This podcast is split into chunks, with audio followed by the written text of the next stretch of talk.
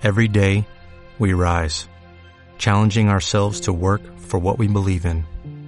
At U.S. Border Patrol, protecting our borders is more than a job, it's a calling. Agents answer the call, working together to keep our country and communities safe. If you are ready for a new mission, join U.S. Border Patrol and go beyond. Learn more at cbp.gov/careers. Bienvenidos a la segunda temporada de Pluma de Dragón, un podcast para escritores del género de fantasía y ciencia ficción. Soy Brandon Lee, docente, diseñador de juegos, escritor y director creativo de Pluma de Dragón Editorial, y en este espacio encontrarás teoría, ejercicios prácticos, entrevistas, conversaciones y más que te permitirán sacar a ese George Martin, ese Patrick Rothfuss o ese Stephen King que llevas dentro, para que empieces a escribir mejores historias. Comencemos.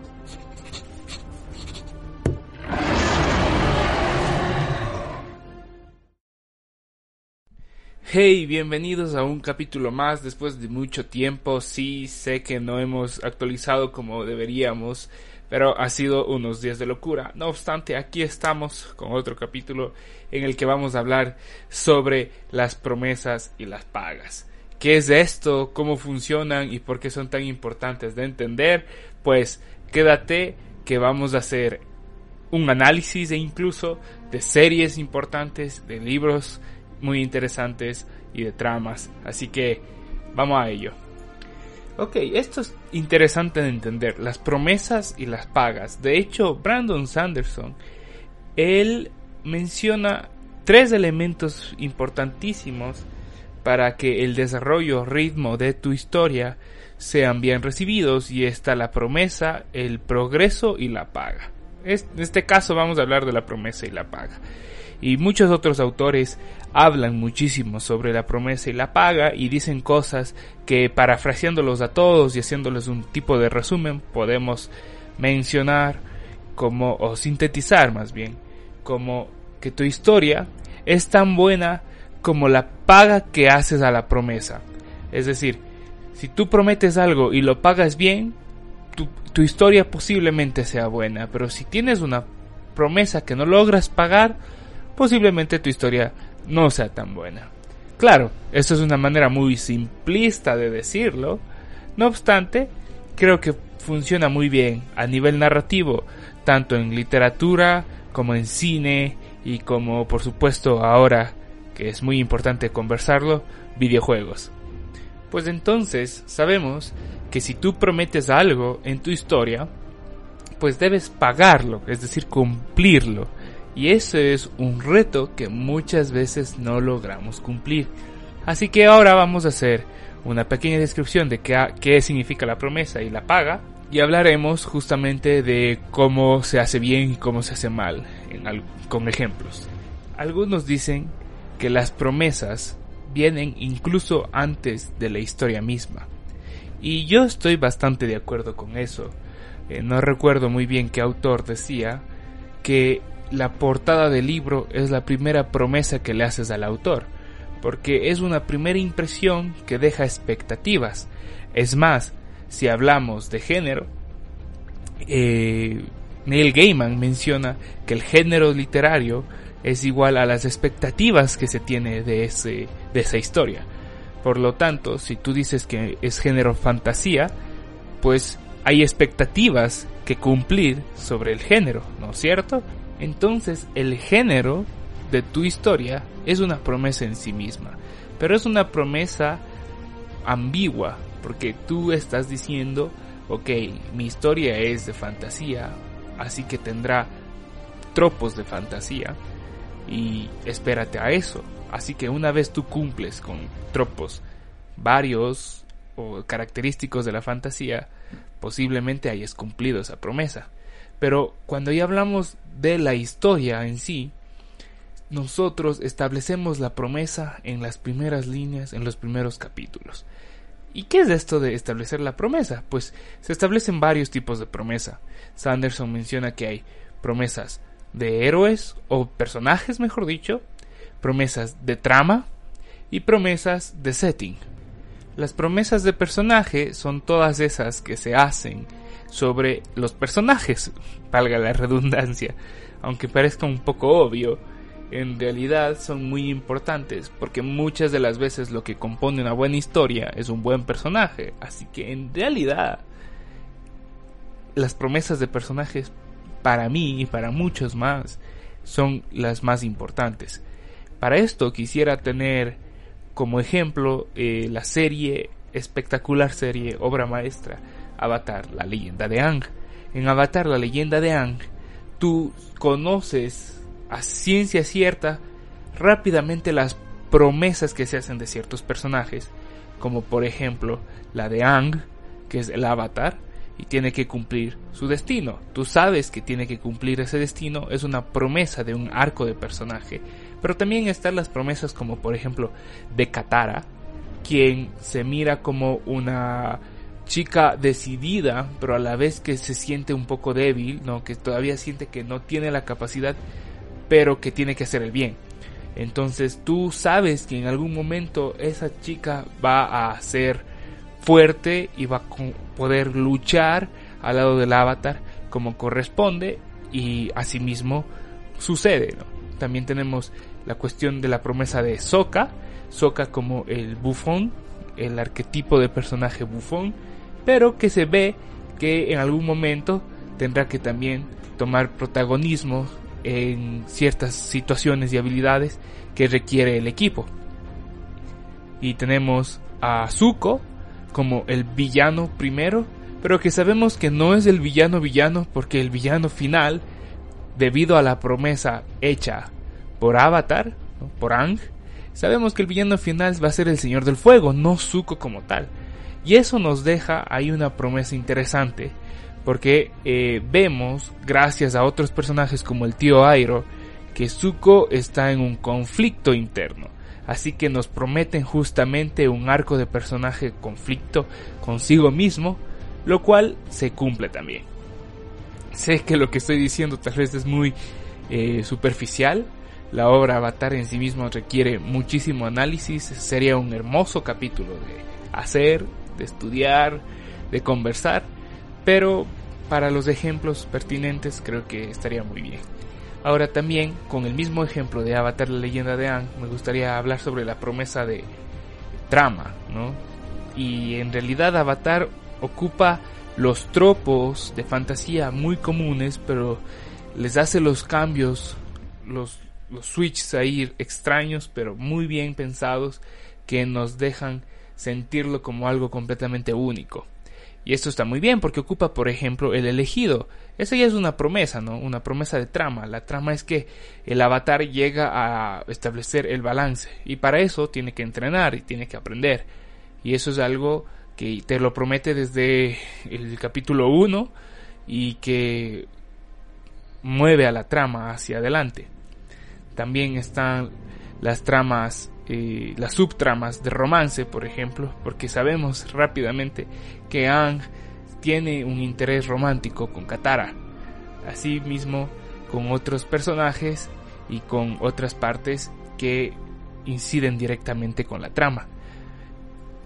Y las promesas de setting son promesas un poco más hacia lore, ¿no es cierto? Hacia lo que rodea a la trama, ¿no? Donde se donde ocurre la trama, más que nada, el mundo, el universo. Y estas promesas son muy interesantes porque eh, en Avatar lo que hacen es indicarte que hay cuatro elementos y hay personas que controlan los elementos, pero también te mencionan que hay personas que no controlan los elementos, lo cual te deja ya con una promesa, ¿no? Como entender cómo son los maestros de cada elemento, te deja esa promesa como, ah, según avance esta historia, yo posiblemente logre ver cómo funcionan los otros tipos de maestros de elementos. Y asimismo te mencionan cuatro naciones divididas, así que también te hacen una promesa de poder lograr ver estas, estas naciones y sus singularidades, así como sus similitudes. Y esas son promesas de setting, ¿no? Promesas de universo o de mundo. Pero el problema que tenemos muchos escritores y digo tenemos porque esta es creo que una de mis mayores debilidades, es que sabemos prometer mucho, pero se nos dificulta la paga. Y esto es importante y ahí es donde toda la teoría narrativa, teoría literaria, sobre cómo construir un arco de personaje, cómo funciona, cómo mover el conflicto, cómo hacer un buen setting, etc., eh, tiene protagonismo. Y la situación es la siguiente, si tú prometes, por ejemplo, que nuestro elegido, Avatar tiene que vencer al Señor del Fuego para que así se restablezca el balance, tú no puedes, o no deberías, mejor dicho, no entregarnos esa pelea. Porque, porque la prometiste, de cierto modo, de un modo u otro, prometiste que iba Ang, el avatar, a pelear con el Señor del Fuego. Y en Avatar, la leyenda de Ang, así sucede. Ellos no nos quitan la pelea a pesar de que Ang no quería resolver las cosas con violencia. Pero no nos quitan esa pelea. Es más, le dan un switch, un giro ahí de tuerca a esa pelea, a cómo se desarrolla, cómo se eh, da resultado, ¿no? Cómo, cómo concluye la pelea. Lo cual me parece muy muy brillante también. Pero asimismo, si mencionamos que Ang iba a tener una promesa sobre un, romance con Katara, tienen que dárnosla o en algún punto pagarnos con un giro de tuerca, pagarnos con un plot twist, ¿no es cierto? Entonces, como no hubo ese plot twist como tal, nos lo dieron, dieron el arco de romance entre Katara y Ang, lo cual estuvo muy bien. Entonces, eh, creo que queda claro un poco de cómo es la situación. Si tú generas una promesa, tienes que pagarla. Ahora bien, si lo vemos desde muy arriba, parece bastante superficial. Ah, claro, yo hago una promesa y yo la pago. Pero hay muchas veces que incluso pagando la promesa, no se siente bien o se siente que no es suficiente. Y ahí es donde entran otros elementos como el plot twist o como la misma ejecución. Tal vez la paga de la promesa estaba bien, pero la ejecución de esa paga no fue la más acertada. Y ahí es cuando hay problemas. Un ejemplo de una mala paga es eh, Juego de Tronos, el show de televisión, no separémoslo de los libros, porque claramente son distintos ya este, a este punto. Pero nosotros sabíamos que Jon Snow tenía que pelear con el Rey de la Noche, ¿no? y nunca nos dieron esa pelea. Parecía que nos la iban a dar y no nos la dieron. Así que nos sentimos estafados, completamente engañados. Y de igual forma, las, la promesa que hicieron sobre Tyron Lannister como un pequeño genio audaz y afilado, que para las últimas temporadas se empieza a ver más como un bufón sin mucho que aportar fue justamente una mala paga. Y tal vez en realidad la paga de su personaje, como él termina, estaba muy bien, es decir, el estatus social en el que él terminó, estaba bien como paga del personaje, pero su ejecución estuvo mal. Por lo tanto, la paga no se siente, no resuena, mejor dicho, no, no, no se siente bien. Y eso es importante y para esto lo único que podemos hacer es, en realidad, escribir mucho, leer mucho y estudiar mucho cómo funciona. Es importante escuchar a nuestros lectores, entender qué es lo que tratan ellos de decirnos sobre por qué no se siente bien o por qué se siente mal y tratar de corregir esas situaciones. Así que la idea de este capítulo, porque es de cierto modo un capítulo bastante eh, simple, es más que nada enfocar la atención y la y repensar en la importancia que tienen las promesas que hacemos a nuestros lectores y cómo las pagamos. No hagas promesas que no puedes cumplir o siempre ten en cuenta lo que prometiste para que no caigas en problemas cuando lo cuando construyes eh, tu historia algo interesante, otra serie muy importante que podemos conversar sobre esto, puede ser Full Metal Alchemist. Y lo interesante es que en realidad Full Metal Alchemist hace promesas bastante sencillas, pero nos paga con cosas extra. Entonces no nos sentimos para nada engañados, es más, sentimos que nos han dado un regalo, porque nos cumplieron lo que prometieron y nos dieron algo más. Es preferible, en estos casos, hacer eso, porque las expectativas, si bien pueden quedar altas por las promesas que se han hecho, tal vez no están al nivel en la que generan decepción por la ejecución de la paga.